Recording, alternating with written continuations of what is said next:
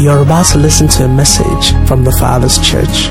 The Father's Church is an assembly of believers committed to revealing the fatherhood of Almighty God to this generation through sound biblical teachings and corresponding moral conduct. This message will challenge, encourage, and propel you to fulfill your purpose and live that life that God originally designed for you as revealed in His Word. Be blessed as you listen.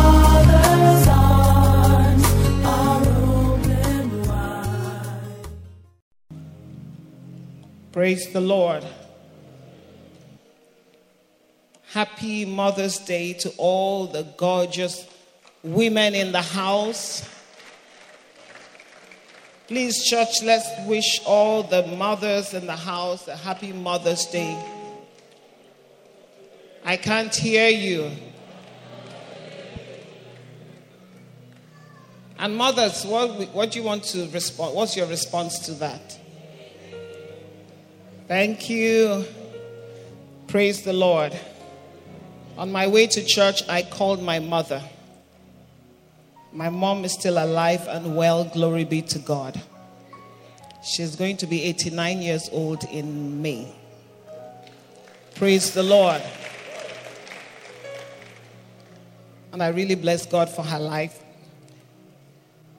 Um, I've made it, um, I don't know what to call it, but a duty to always wish my mom happy Mother's Day before I, before I wish any other woman. Because I really bless God for her life. My mom had 10 of us 10 children, eight girls, and two boys. In a house where you have eight girls, it's nothing but Fuji House of Commotion. In my house, we have camps. Some are closer to, you know, the first two are very close. And then we have the middle ones. And then some of us, the younger ones, we don't like them at all. And my mom has had to put up with all of that. And she's still alive and well. Glory be to God. Glory be to God. So, Father, we thank you and we bless you. This morning we approach your word reverently, O God. And we ask, Eternal Rock of Ages, that you will speak to our hearts, that you will minister to us individually and collectively as an assembly. And that, Lord God Almighty, at the end of this day, O Lord, may we, O Lord, begin to live our lives purposefully to the praise of your glory. In Jesus' name we pray. Amen and amen. You know, they say that women have wahala. This fascinator I'm wearing now is wahala. Praise the Lord. I don't know if I bend if it will fall off. You know, I don't know. So I'm carrying my head. You know, like when they used to do tie tie for children. For the first three days, this is how you be carrying your head. That's how I'll be carrying my head. Praise the Lord. Hallelujah. If it gets bad, I'll yank it off. Praise the Lord.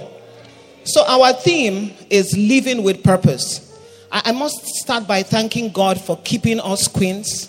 Remember last year, exactly a year ago, it was after our Queens um, Virtue Conference that the lockdown was announced. Do you remember? But we thank God that He kept us.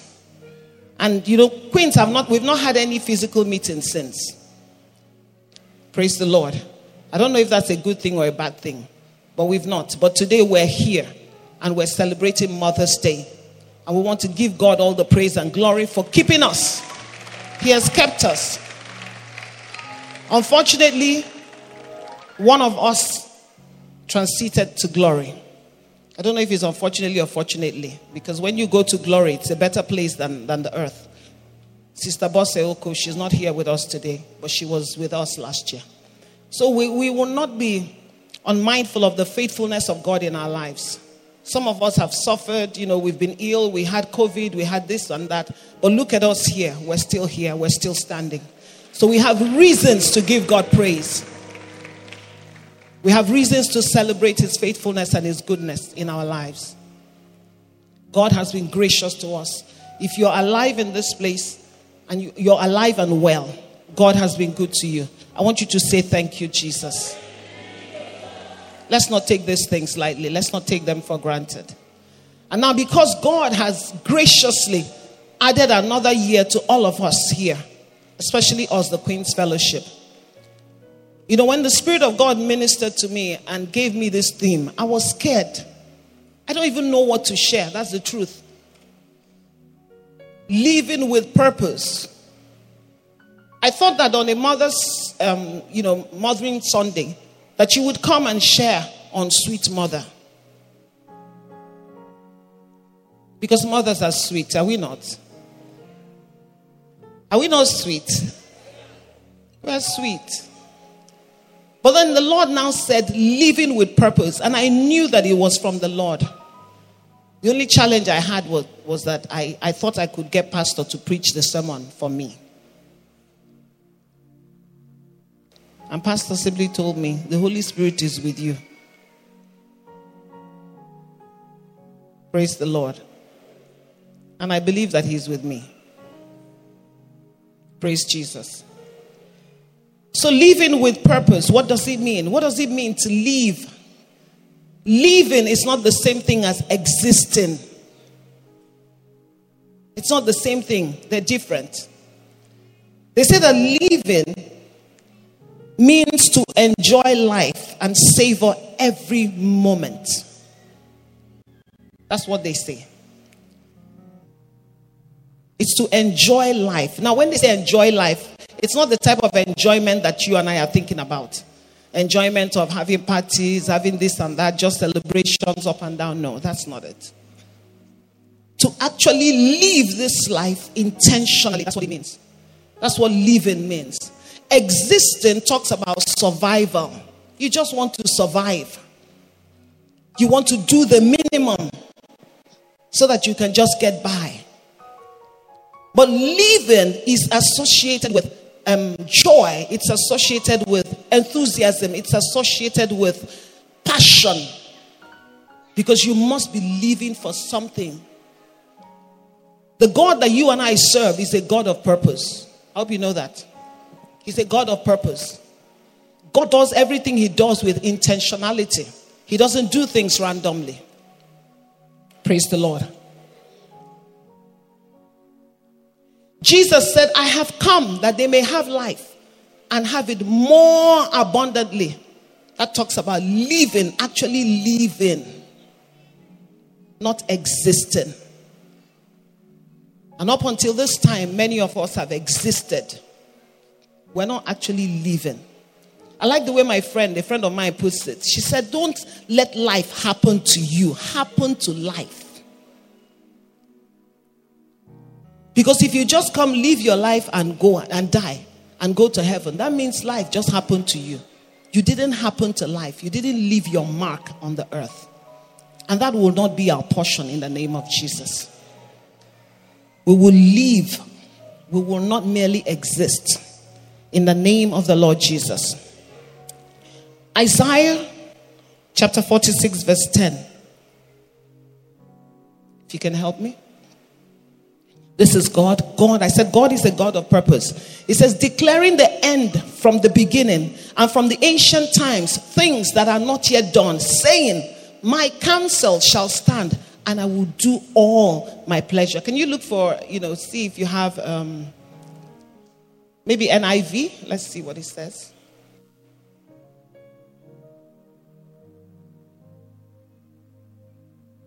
I make known the end from the beginning from ancient times, what is still to come, I say, my purpose will stand and I will do all that I please. What that tells me is that God always declares a thing, the end of a thing, before it actually starts. You know, when he talks about our Lord and Savior Jesus Christ, he said, The lamb that was slain from the foundation of the world. But we saw, I mean, when you read the Bible, you will follow, you know, the trend and see how Jesus was born and how he lived his life and then died. But, it, but God had declared it ahead of time the lamb that was slain from the foundation of the world. Meaning, at the time of creation, Jesus had already died. That's how God plans things. So he sees, he, he sees the end. He declares the end of what will happen. And then he now begins with us. Meanwhile, he already knows what is at the end. You know, I like tennis a lot. And every time I watch tennis, I want Rafael Nadal to win. He's my favorite. My husband knows. Do, you can't play if you call Nadal's fight. You know, that's how much I like him. I always want him to win. You know, Sia and I. Nadal is our, we're his fans. He doesn't even know us. Nadalion, that's the nickname we gave him. And so we always want him to win. But every time he's playing a, a, a you know, a, a match or they have a game, we're always expecting, we don't, we don't know if he's going to win or not. We're hoping that he will win. But you know, when it comes to God, he already knows the end before even they started the US Open or the French Open. God already knew who would carry that cup, who would stand on that day, who they would declare the winner. He sees the end from the beginning. I'm saying that to say something. In Jeremiah chapter 1, verse 4, please give me Jeremiah chapter 1, verse 4. Can you put a, a, a four to six? Can you put them together? If you can, please, I'll appreciate that. Thank you. It says, Then the word of the Lord came to me, saying, Before I formed you in the womb, I did what? I knew you. Before you were born, I sanctified you. That word sanctified means I set you apart from your mother's womb. Before you were born, I sanctified you. I ordained you a prophet to the nations. Then said I, Ah, Lord God. I always think, you know, that um, I, Jeremiah is a Yoruba man. Because he said, Ah, Lord God. You know, Yoruba people always say, Ah. We have a lot of Yoruba people. There's a Yoruba tribe in the Bible. Do you know them? Ijebusites.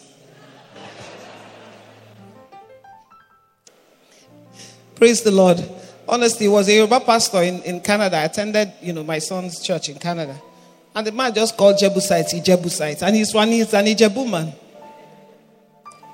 So he said, Ah, Lord God, behold, I cannot speak, for I am a youth. And God said to him, but the Lord said to me, Do not say I'm a youth, for you shall go to all whom I send you, and whatever I command you, you shall speak. Now, this was a, a man that God called, and he said, Before I formed you. Remember, we're saying that God declares the end from the beginning. He knew uh, Jeremiah before he was formed in his mother's womb, he already sanctified him and determined what Jeremiah would be. God already ordained him a, a, a prophet from the womb. And then in Ephesians chapter 2, verse 10, God begins to speak concerning you and I. He says, For we are his workmanship, created in Christ Jesus for good works, which God prepared beforehand that we should what? Walk in it. I like the translation that says, We are his workmanship recreated in Christ Jesus. Why recreated? Because in Christ Jesus we became born again. Everyone who lived before Christ Jesus was not born again. However, God worked, some of them worked with God, just like Enoch worked with God and he was not. But those of us who are born again, who are alive now, we have been recreated in Christ Jesus. When you get born again, you know your body doesn't change. Have you ever seen anyone that got born again and then they came out, they were dark, then they became light? Or they were light skinned, then they became dark? No. Does your shape or your figure change because you got born again? What gets born again is your spirit. Your spirit man becomes born again. So in Christ Jesus, we were recreated for good works, which God prepared beforehand that we should walk in it or walk in them. Good works that we should walk in them. Praise the Lord. So I want to say something to somebody today. If you are here under the sound of the voice of the Holy Spirit, I want you to know that you are not a happenstance. You did not just happen.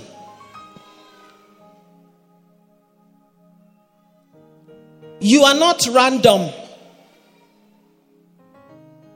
God carefully prepared you in your mother's womb.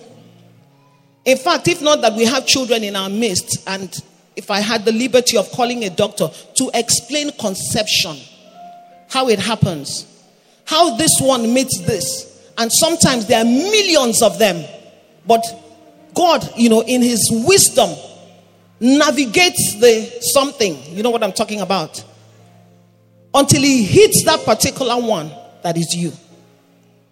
And you and and and, and you're here today. Praise the Lord. You are not a mistake.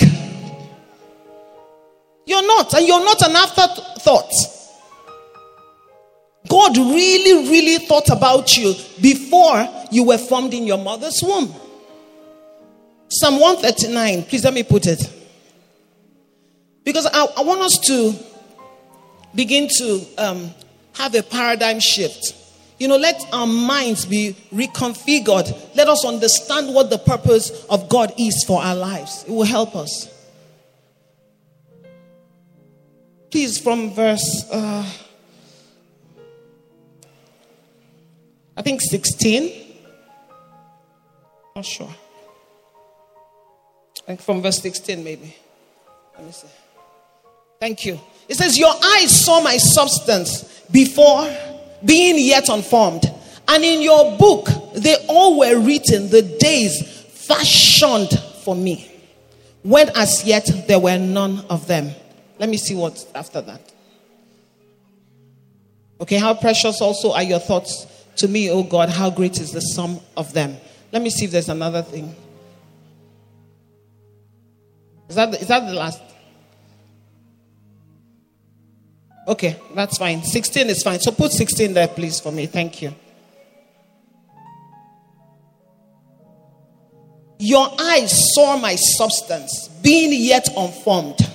I just want you to know how precious you are to God and how God took time to create you, how He took time to, to configure you, how He took time to mold you. He says, Your eyes saw my substance before being yet unformed. And in your book, they all were written the days fashioned for me, when as yet there were none of them. I'm going somewhere with all of this.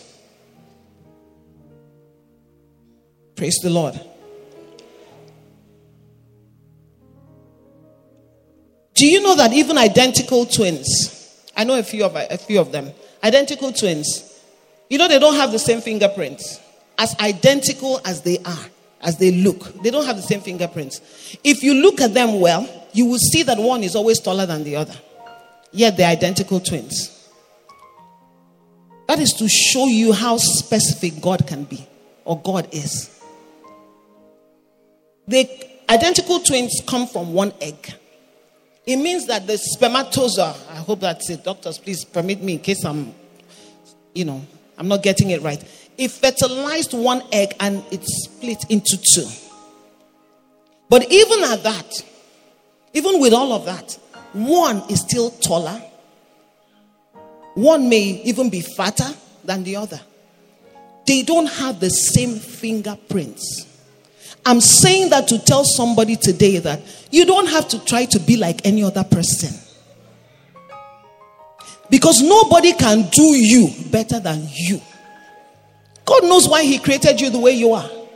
You know, there was a time in my life when I used to look at, you know, consider what people said about me or how they said, this person said this.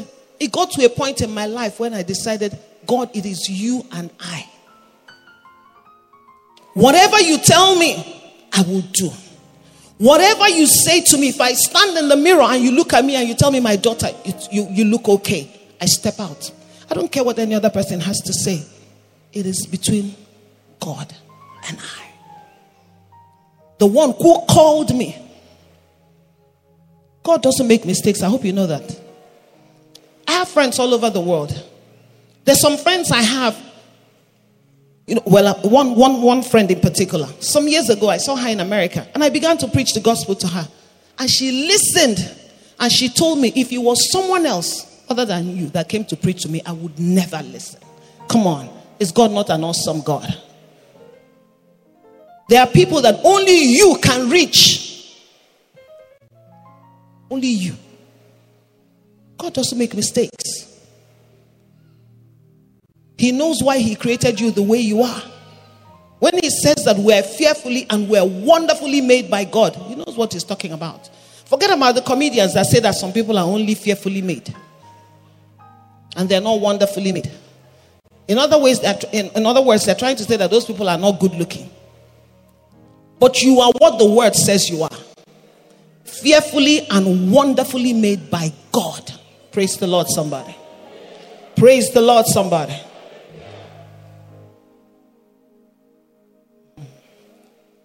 Praise the Lord. Is someone hearing the voice of, of the Spirit? So, to live with purpose is to live out the life God designed for you. Tell yourself that. To live with purpose is to live out the life God designed for me. You need to say that to yourself. Some people are just looking at me. I said, say it to yourself. To live with purpose is to live out the life that God designed for me, not for another person but for me. But you know what happens to us? Many times we design our own lives.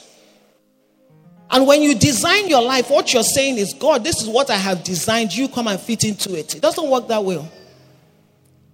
God designs your life. Then you work everything about you, including your schedule, around Him.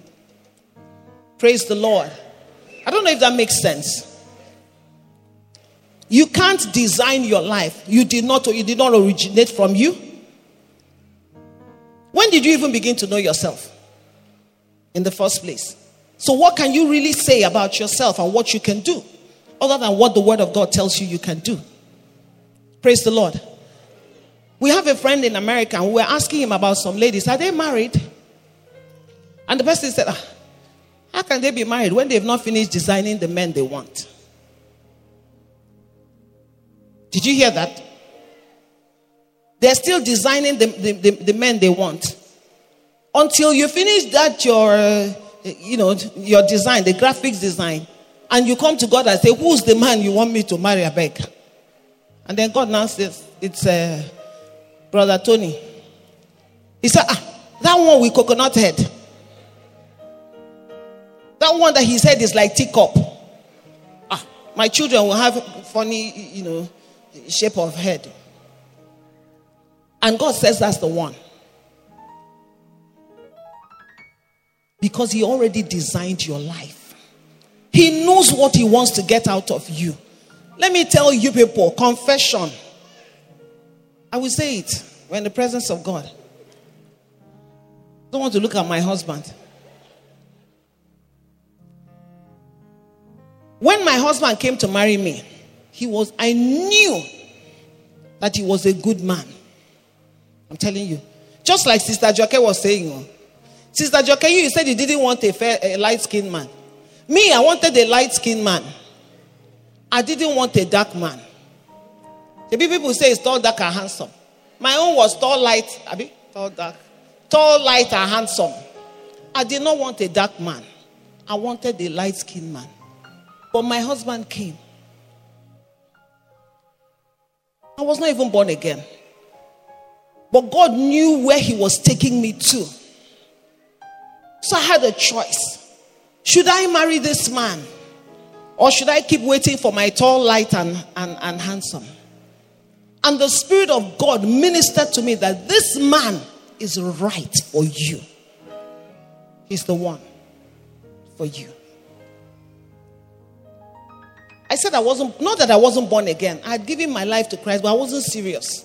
Gave my life to Christ. You know, one time my sister took me to one fellowship. And then as soon as I left the place, I continued my life as usual.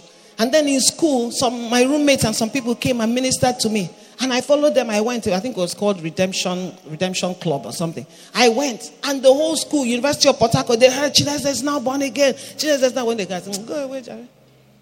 I was not serious. But the mercy of God,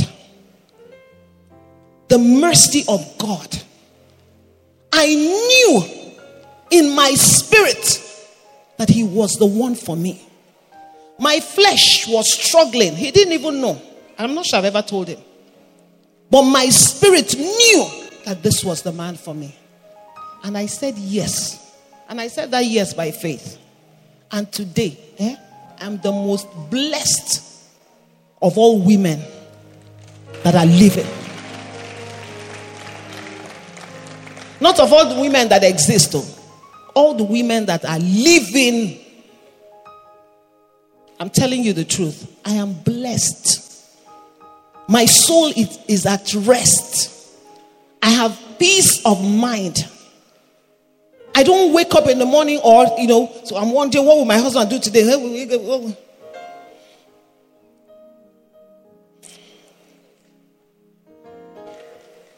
He doesn't just give me, listen to me, he doesn't just give me what I need, he gives me what I want. That's the truth. I didn't plan to share this. That's the truth. What you need, that is existing as survivor. He gives me what I want. He gives me what I need and he gives me what I want. Glory to God. Not by might, not by power, but that's the truth. My husband taught me taught me submission. He loved me to submission or into submission. He didn't beat me. Every time I have the opportunity, I say this. Men, so that you can hear. Those that have refused to hear what the Spirit is saying to them. This year will be our 27th wedding anniversary to the glory of God. Nobody, if they have ever slapped my face, will you not know? Come on. In April, I'll be 51. I'm not saying he's the only man like that in this church. We have very good men in this church. We have some very good husbands in this church, in the Father's church, that their wives can say the same about them. Glory be to God. I'm saying that so that the young people in the house, so that you will not let your flesh lead you. Holy Spirit lead you. Praise the Lord.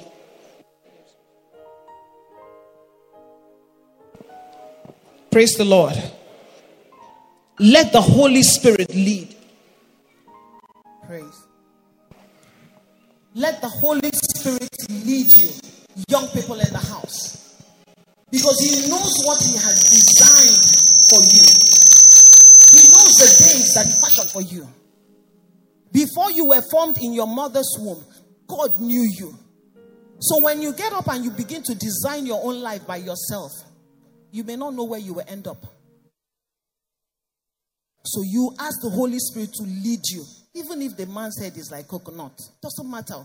Have you seen a man that is not so fine and a woman that is not so fine? Their children are finer than your own that you think you and your husband are fine. Haven't you seen them? Praise the Lord. Praise Jesus. Hebrews 10 Hebrews 10, verse 6 to 7.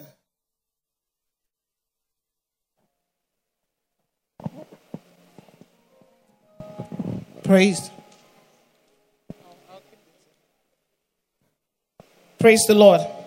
So, Hebrews chapter 10, verse 6 to 7. It says, In burnt offerings and sacrifices for sin, you had no pleasure. Then I said, Behold, I have come. In the volume of the book, it is written of me to do your will, O God. Praise the Lord. Praise the Lord. So we're saying from this scripture, this was, you know, they were talking about the Lord Jesus Christ. He said, In burnt offerings and sacrifices for sin, you had no pleasure. Then I said, Behold, I have come. In the volume of the book, it is written of me to do your will, O God. I, I want to say to us and to myself that when God calls you to a purpose, when He calls you to do something in particular, Even if you like, bring sacrifices. Are you hearing me? Bring different things to try to confuse God. Can you confuse Him? To say, Lord, let me pacify you with this so that I will not do what you're calling me to do. You're not going to work. Jesus, the Lord Jesus said, in the volume of the book, it is written. There is something that is written in the volume of the book for you. For, for me. At this point, let me share my testimony. Some of you who followed my interview on, on AIT, you already heard it. 1997, we came to Abuja. We started the, the, the ministry, planted uh, you know, a parish of the Redeemed Christian Church of God. And of course, there was nobody, it was just Pastor, me, and Uche then. Tuski had not been born, wasn't born then. And Uche's nanny. So it was the four of us and um, another couple from the central parish. And then um, I think Pastor Diolani to, you know, something like, you know, they used to come and worship with us from time to time. The church started in my house. So, pastor was the preacher. Me, automatically, I became the choir, choir mistress all by myself. So I used to sing, I would sing, pastor would, I would lead worship, pastor would preach, I'll lead worship, he would preach. And then the church began to, began to grow, began to grow um, Pastor Chris joined us, you know, and a few people, and then, you know, it continued like that. So, but, you know, I, I had been in the ministry for, uh, for a while, and it looked like, you know, there were other people who joined us who were also ministers in the church then. All of us were in the choir. See, knows them, you know, we're all in the choir. But it got to a point where, you know, we all grew, you know, we, um, we were ordained. I was ordained a deaconess you know, a year after, I think some of them were ordained deacons and all of that. And everybody left the choir and left only Sia and I. And I will call them. I say, You people come back, we'll come back to the choir. They say, Ah, Mommy Cheese, that one demotion or what? Mm. So it got to a time that I felt, ha, even this choir that I've been in since 1997, is it not even demotion for me to? That they will call meetings and pastors. I'm now that I'm even a pastor. Pastors will go for pastors' meeting. You know what I mean by pastors' meeting? You know how the apostles in Acts chapter is it six or seven, when they said, Look, let us, you know, select seven men filled with the Holy Spirit so that they can serve tables while we just go and face the word and prayer. So that statement made me think being in the choir was a demotion for a pastor's wife. It was in my heart. I had it, but you know, I was still ministering, continued to minister. But it got to a season that I got tired of being in the choir. I didn't feel fulfilled. I was just tired of everything choir, and I'll be complaining to pastor, complaining. He will laugh at me. He'll tell me, "My wife, stay where you are." He said, "The reason you're not, you're not, you're not finding fulfillment is because you're not giving, you're not serving. That you just go there and sit down. And then when they finish, you don't even lead worship anymore. And do you know what? The Lord gave me, I had a dream. In that dream, they gave me two babies. But I neglected one. In fact, I didn't even remember I had that one. So there was one particular one of the other one. I, I kept taking care of that one, feeding that one, you know, nurturing that one, just taking care of that one. And then someone will call my attention to that other baby. Ah, look at this baby. And then I'll now, hey, I saw the baby looking very sickly. I'm like, you know, I see the baby was going to die. And then I woke up. I didn't understand the dream. I shared it with Pastor. I said, Pastor, what can this be? And he said, You don't, you don't, you, you don't get it? I said, No. He said, You don't know what the Lord is saying? I said, No. I said, ah. ah. And he said, It is your music ministry. You've neglected it. Ah, ah. I said, Really? He said, You have neglected your music ministry. I said, God. I said, How? Before this time, a few people had come to me to say, Why don't you start recording? I said, No, don't have that kind of voice. Record. I said, they can only tolerate me in the Father's church. I can't, I'm not even going anywhere to, to sing or do anything. You know, I said, people who even want to listen to my voice, like, you know, on CD. All those excuses. And so I started to, to pray. And then one day we had Kingdom Ladies, um, I think it was our inaugural. And the theme was It's Time. And God gave me a word to share with the, with the ladies. And those of you who came for our inaugural meeting, you, I'm sure you can remember. And one of the questions, there was a question that was asked, and he said, What if you got to the top of the ladder of success and realized that it was leaning on the wrong wall? You are climbing a ladder and you're, you're, you're, you're, you're, you're progressing in life, you're doing well, you're accomplishing things, you're successful in the eyes of men. And then you get to the top of the ladder of success, and then you now look. Behold, it is leaning on the wrong wall. So you have wasted your life climbing and doing what God did not send you to do.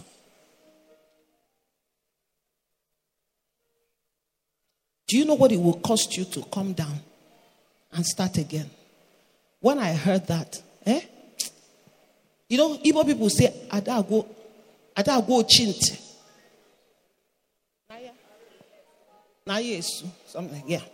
That means when somebody, a deaf person, you don't need to tell them that war has uh, broken out oh, or war has started. Once you see people running, do you think the deaf person will say, wait until I hear?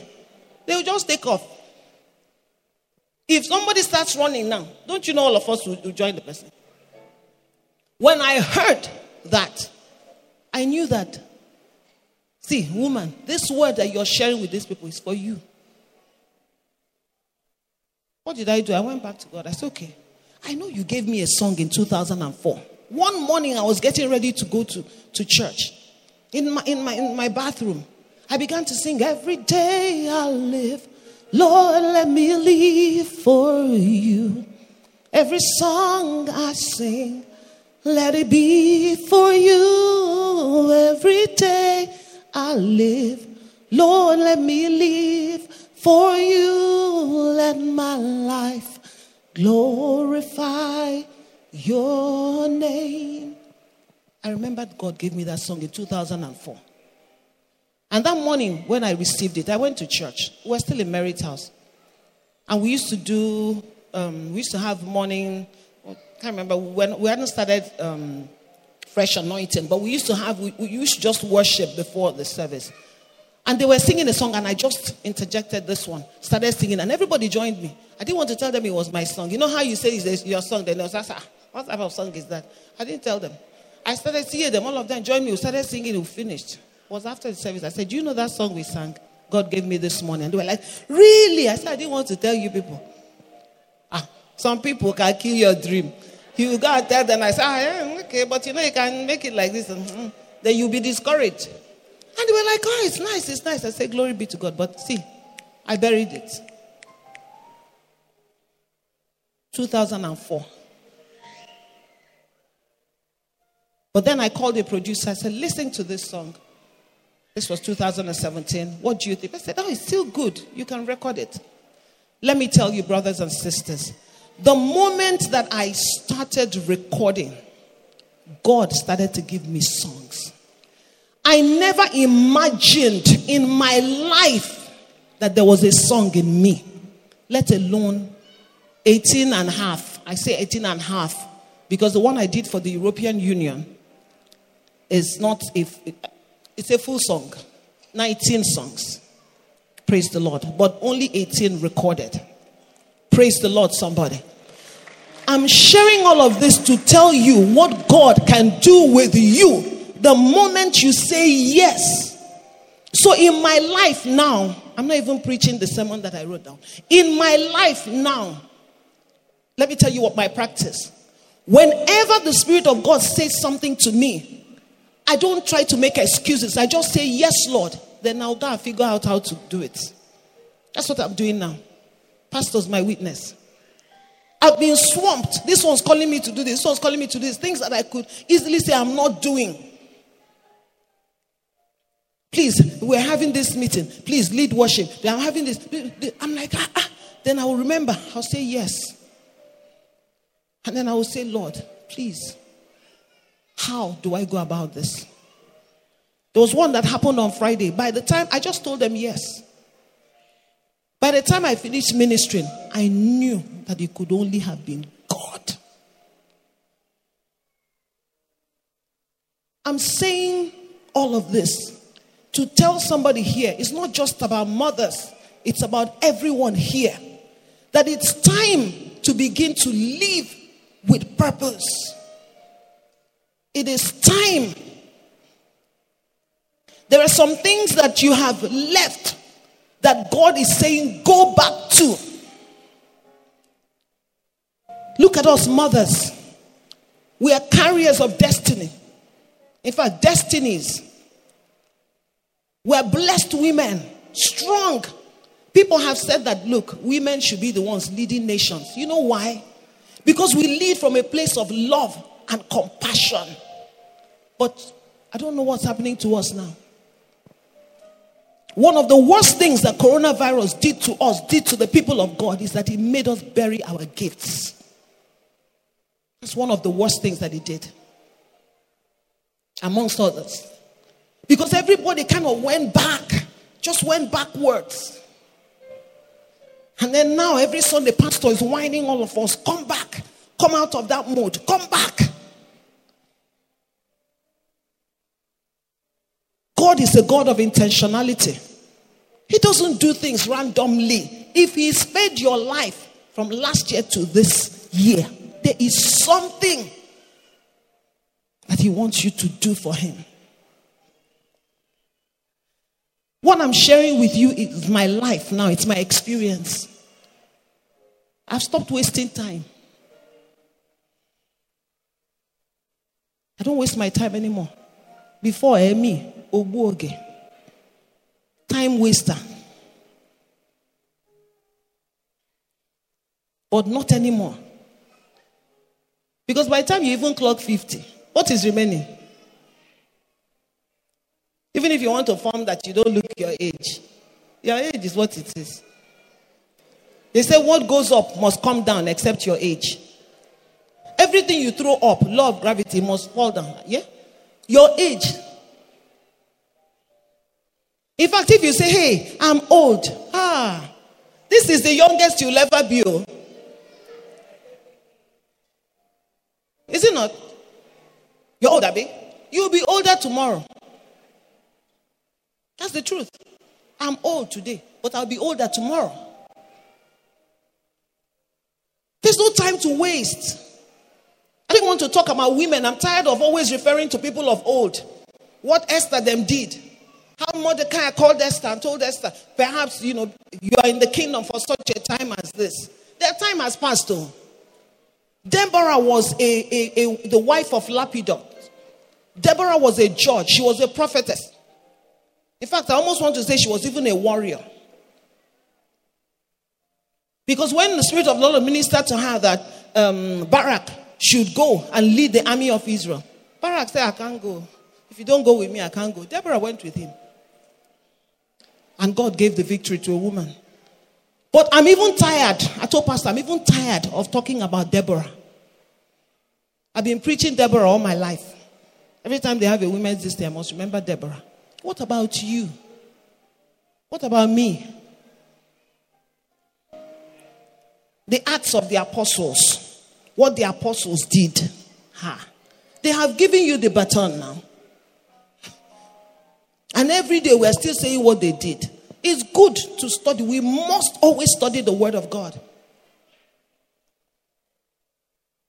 Because it's the Word of God. And we get inspiration from the Word. We see examples from the Word. We get direction from the Word. Then, when we're done with that, we begin to live the life. We begin to emulate what we studied from the Word. That's what it's about. Enough of us, every time we gather, we're talking about people who ran their race and who finished well. Ha. But they're calling you and I higher to look unto Jesus. And we keep giving excuses.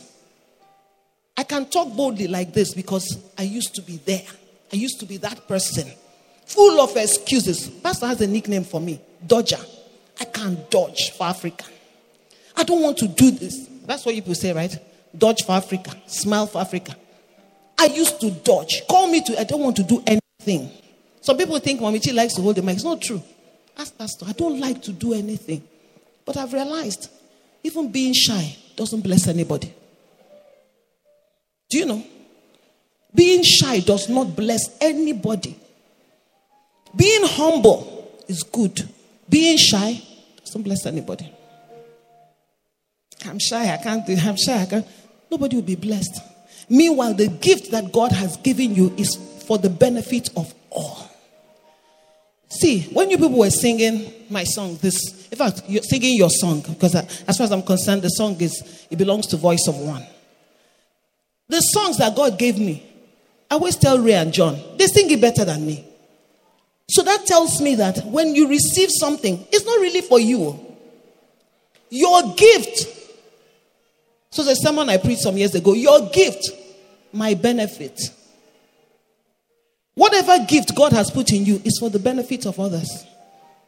It's not even for you. You think I like my voice? I don't even like my voice. Ask anybody that knows me. I don't even like to hear my voice. It took a lot. God had to humble me. Hey, there was nothing Pastor didn't do to me. After I released myself, if they're playing it, I'll block my ears. Say, who's that? Who's that?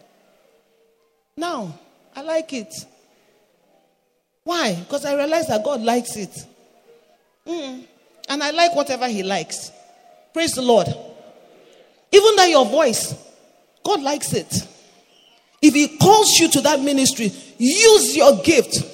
Use it. Use it. The other day, our brother shared that creation is still waiting for the manifestation of the sons of God. Look at where our nation is. In the time of Deborah, she said in Judges chapter 5, verse, I believe, verse 7, he said, Village life ceased in Israel. You know what it means for village life to cease? What is happening in Nigeria? Is there still village life in Nigeria? Where people are free to move you know, our children, we, they can go to your neighbor's house, run around. That's how it was. She said, Until I, Deborah, arose, a mother in Israel. Ha ha. Deborah had to arise. What are we doing now?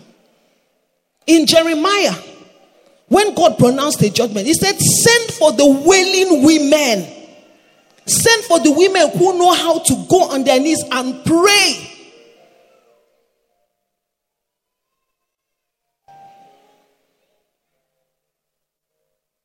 No more wasting of time.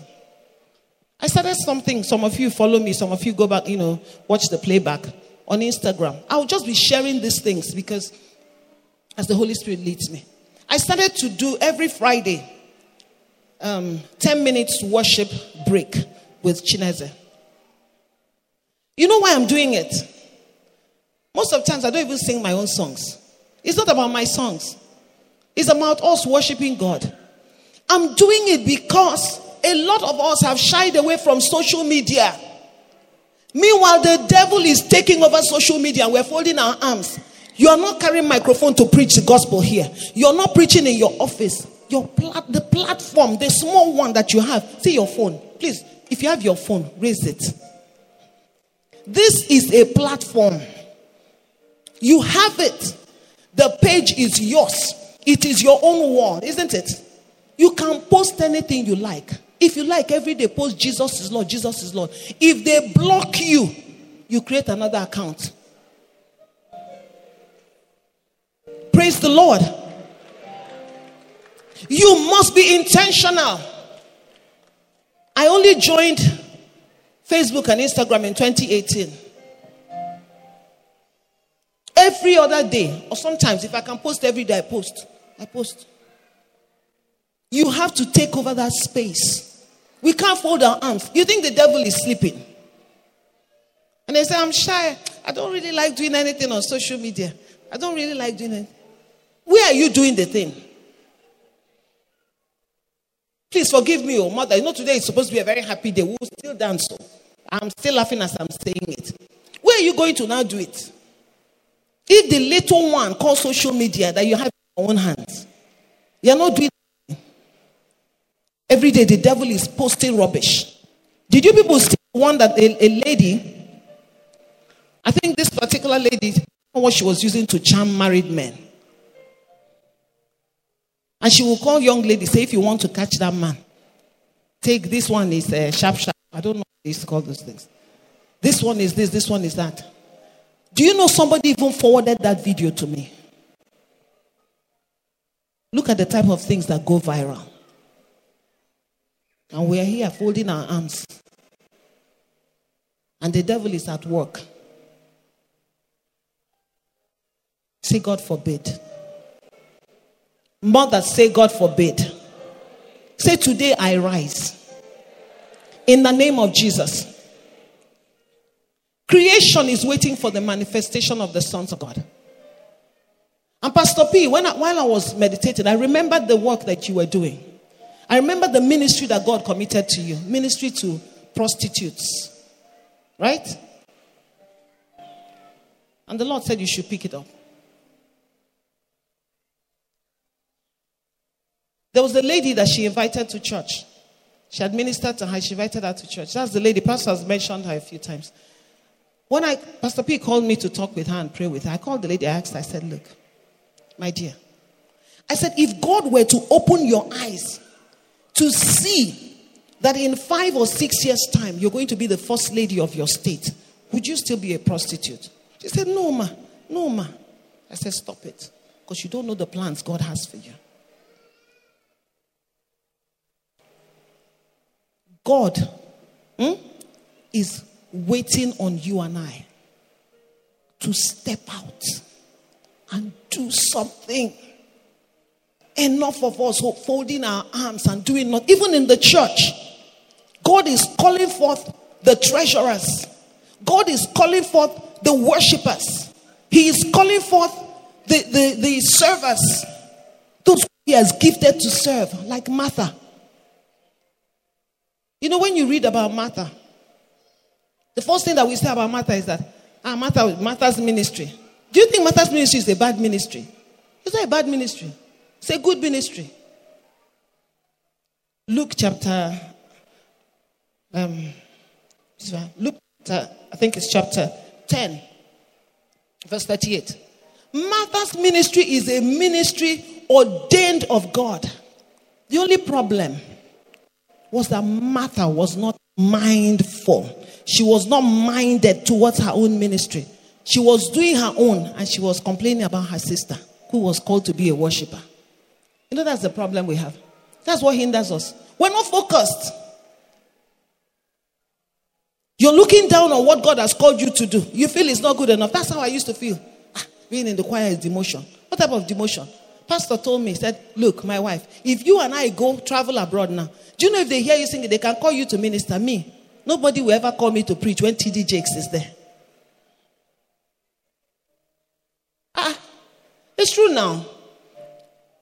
TD Jakes and all those big, big ministers, they won't call him to preach now. In fact, not abroad is far.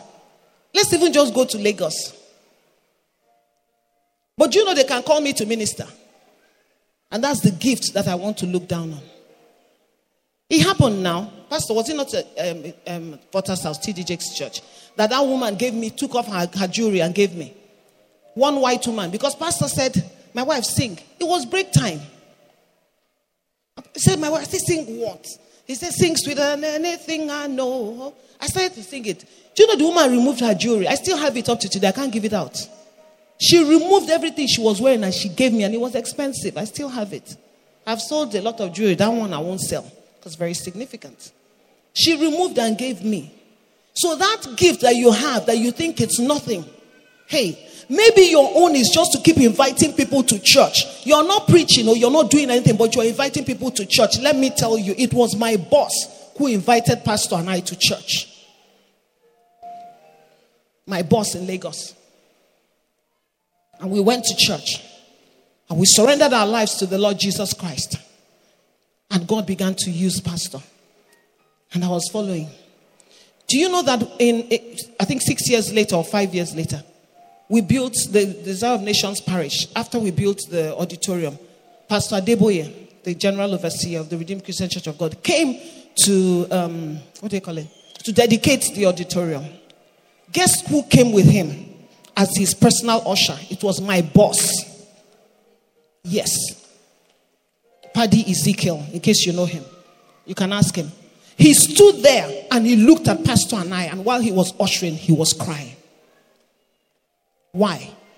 God used him to invite us to church.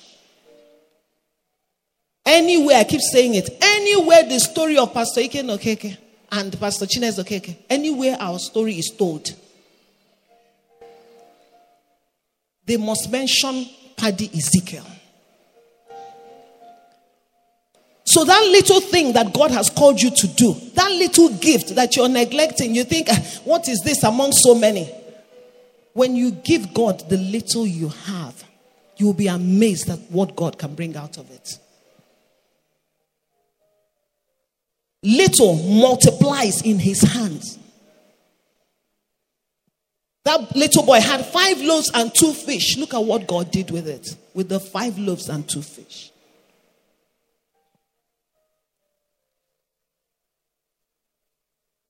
I came under the unction of the Holy Spirit to wake up lionesses and lions. I wanted to say giants, but I said no. One giant I know in the Bible, David brought him down with a stone. But the Lord Jesus is the lion of the tribe of Judah.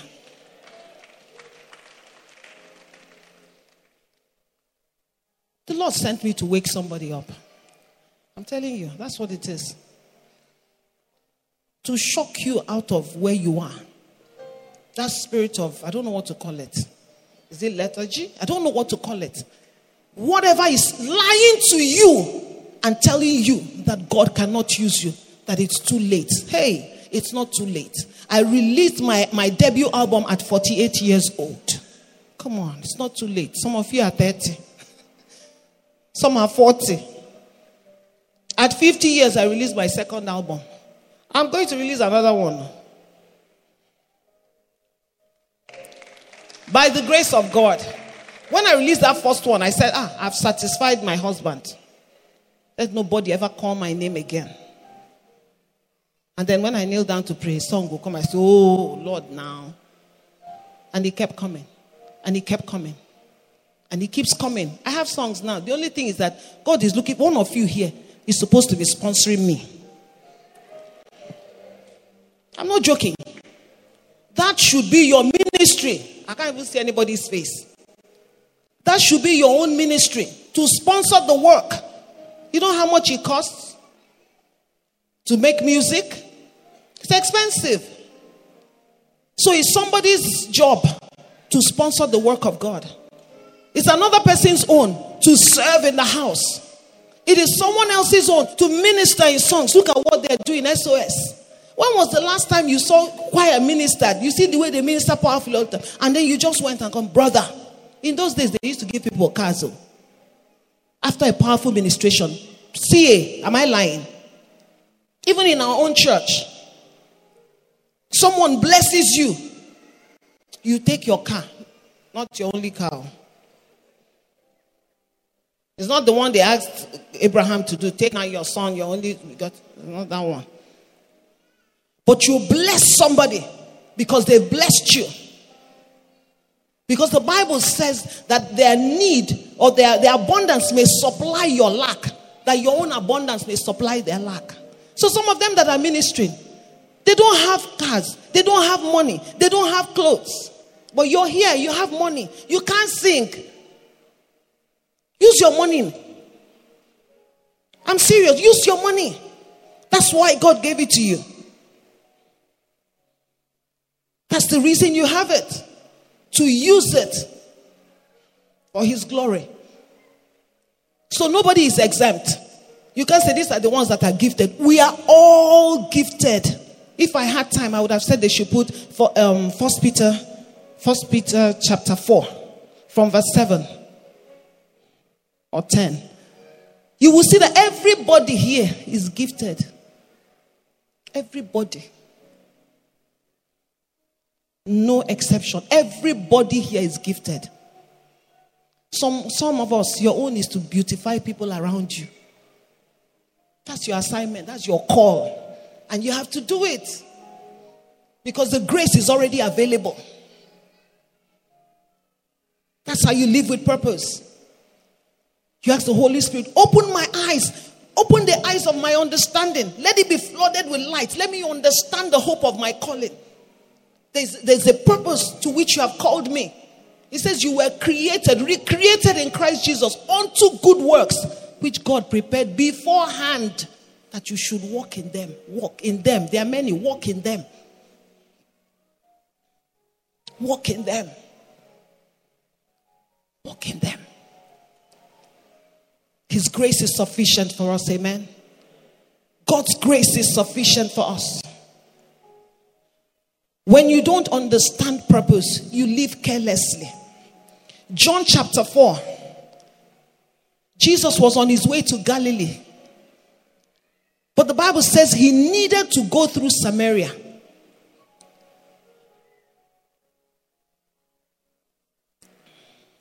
He needed to go through Samaria.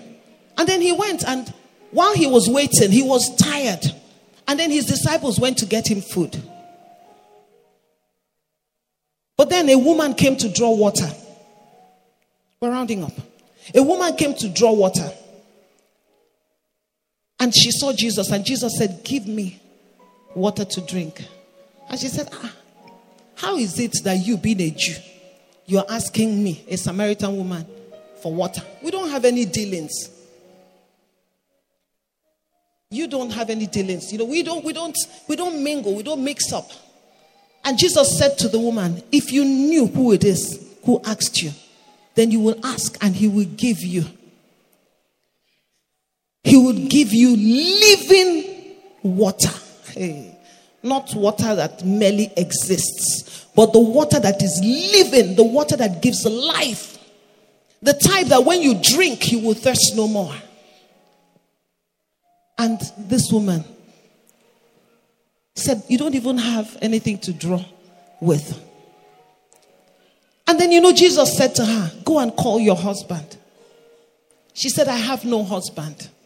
And he said, In that you have spoken truly.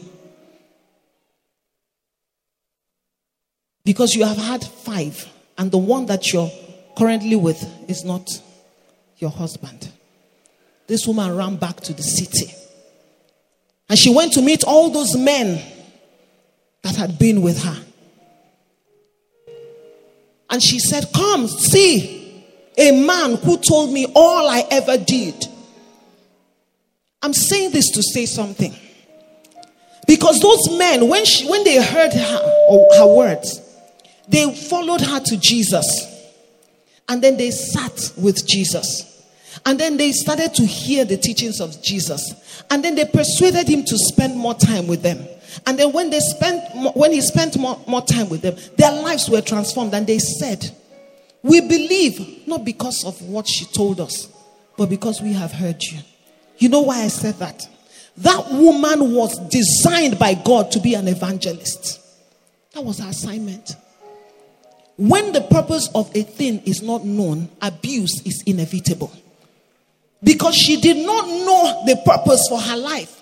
So she was hanging around men, having relationships with men, you know, getting married to this one, living with this one, sleeping with this one, doing.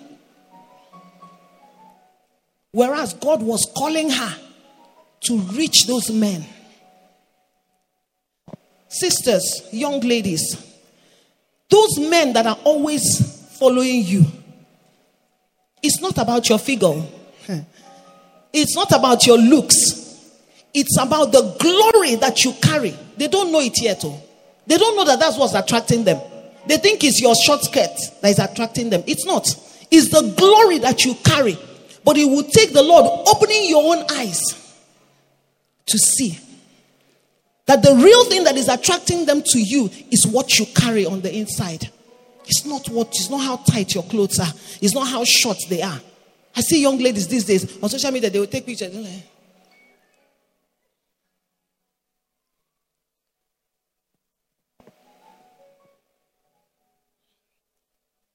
This woman had opportunities and she missed them. But one day, she met her Messiah and her life turned around. I said that to say to someone that it is not too late for you. No matter where you are, where you've been, what you've done, it's not too late. I, that's one thing I love about our God. He's the God of second, third, fourth, fifth, and sixth, and tenth chances. He's a good God. He's a good God. Someone will say, Oh, I'm not good enough. Are you worse than her? Have you married five husbands? What about Rahab in the Bible? Rahab too was a prostitute. But God turned her life around. And when you look at the genealogy of our Lord and Savior Jesus Christ in Matthew chapter 1, verse 5, you see that Rahab's name was mentioned. It's a God that can turn things around. That's who our God is. He can turn your life around, start afresh with you, so that at the end of your life, the eyes of men will marvel in the name of Jesus Christ. I want us to pray. If you don't mind, you can rise to your feet.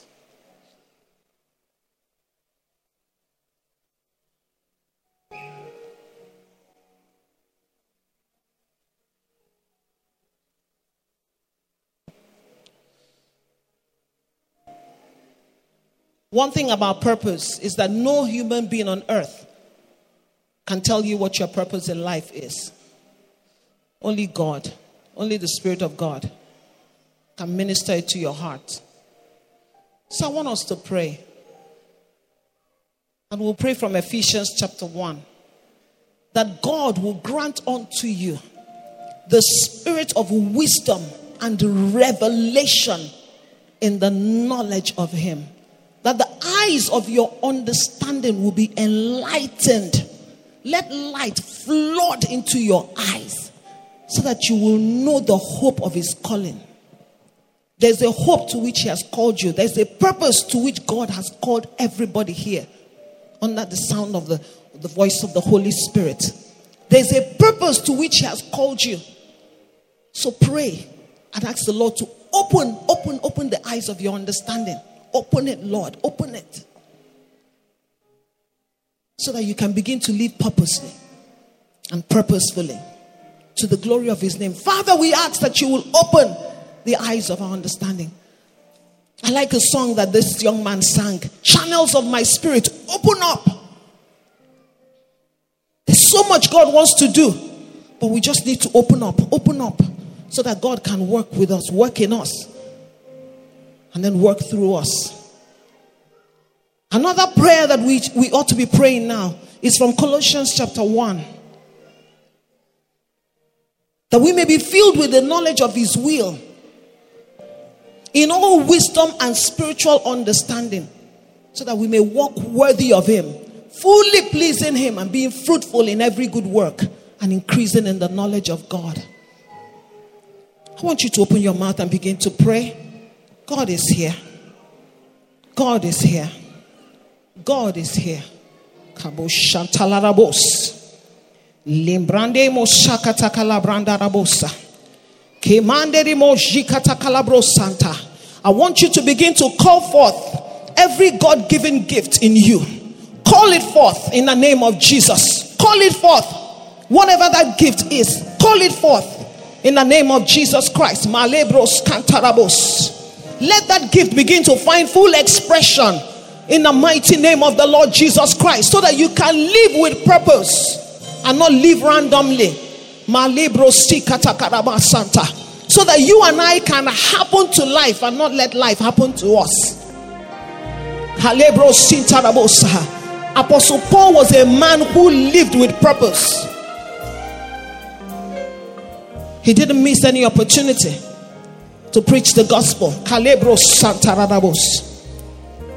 Mashintalabroskaya. Pray that no baby will die in your hands. that there is no ministry that God has given you that will die in your hands. Lebo shikateke lebrosa. Mandere bo shitala brandara bos. Kibandere bo santele brandara baba. Mali brondoro mo suntale broska. Mandere brandara bos kontole brandara bos. Mali brandara mama kasentele brosa. I want you to pray that you will make full proof of your ministry that which God has called you to do. Enough of fapping around. Malebros cantarabos. Kibande mo sintale brandarababa.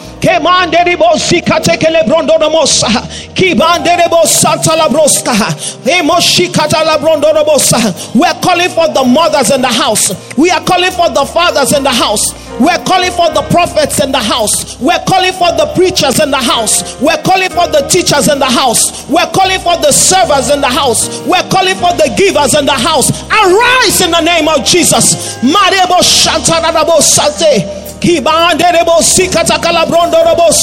Arise in the name of Jesus. Come out of obscurity. Call for that gift that is in you. Call it forth in the name of Jesus. Call it forth in the name of Jesus. May no ministry die in your hands. In the name of Jesus.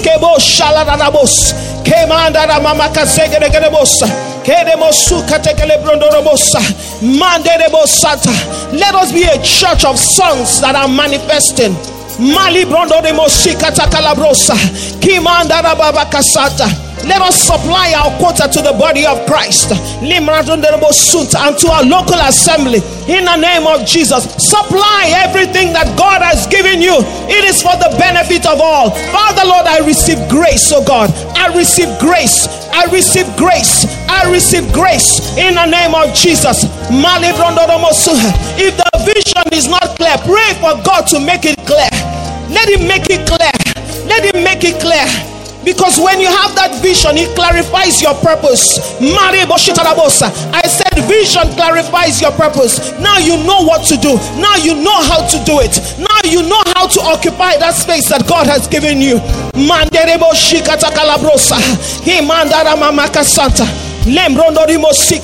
We come against every limitation everything that tells you that you cannot do it. We say away with it in the name of Jesus. Malebo Shantarabos. Limbrandana Mama Casanta. Limbrandarabos Centrebos. Isaiah said to God, He said, Woe, woe is me, woe is me. I am an unclean man, I have unclean lips. And then the Lord sent an angel to touch his lips and now said, Gone all the guilt, everything gone in the name of Jesus. Everything gone in the name of Jesus.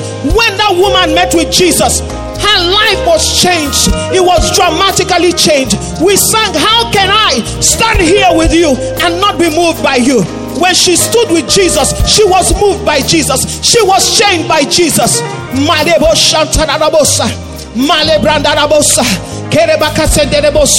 No more chains binding you. No more chains binding any of us. In the name of Jesus, we break off everything that causes limitation. In the name of Jesus. Father, we thank you. Lord, we thank you.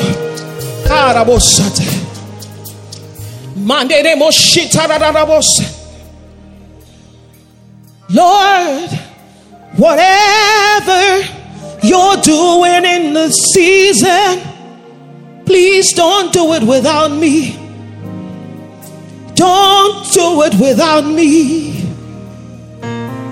Lord, whatever you're doing in the season, don't do it without me. Please, Lord,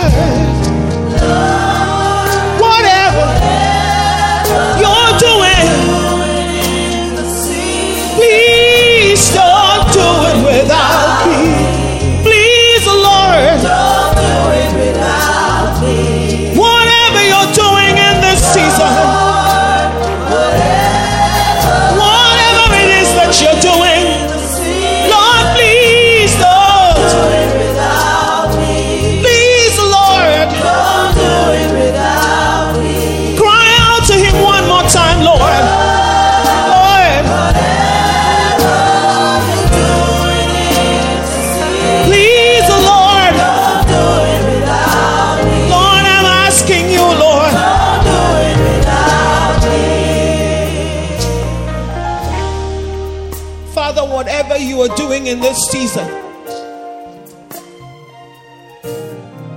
Whatever it is that you're doing in this season. Father, we want to be in the number. When they touched the leaves of Isaiah and took away his guilt and his shame, the Lord now said, Who will go for us? And Isaiah said, Here I am, send me. Let that be your response to God from today onwards. Whatever He says, just say, Yes, Lord. Just say, Yes, Lord. You don't know how to do it, say, Yes, Lord. Because the one who called you is faithful, who also will perform it. He's the one who works in us both to will and to do of His good pleasure. Just say, Yes, Lord. I've learned it now. I just say, Yes, Lord. I just say yes to your will and to your way. I just say yes, Lord. And whenever you say yes, God always enables you. He always enables you. So I'll say yes, Lord, yes, to your will say oh, yes. I will trust you. I will trust you and obey. When your spirit When your spirit speaks to me, and my whole heart in my whole heart I'll agree. and my answer will be My answer will will be yes. There's somebody here. You really want to fulfill purpose, but you've not yet surrendered your life to the Lord Jesus Christ. But something is burning within you. The Bible says that this is the day. Today is the day of salvation. Please, can you wave your hand to me if you want to surrender your life to Jesus? Don't be shy. We all did it at some point in our lives. If you're here and you've not yet surrendered your life to Jesus, there is nothing that you can do that will amount to anything when it's placed side by side with eternity if you don't have Jesus as your Savior Lord. So if you're here and you want to give your life to Jesus, please wave your hand. And if everyone that is here is born again, glory be to God. Go and manifest as sons in Jesus' name. Amen. Oh,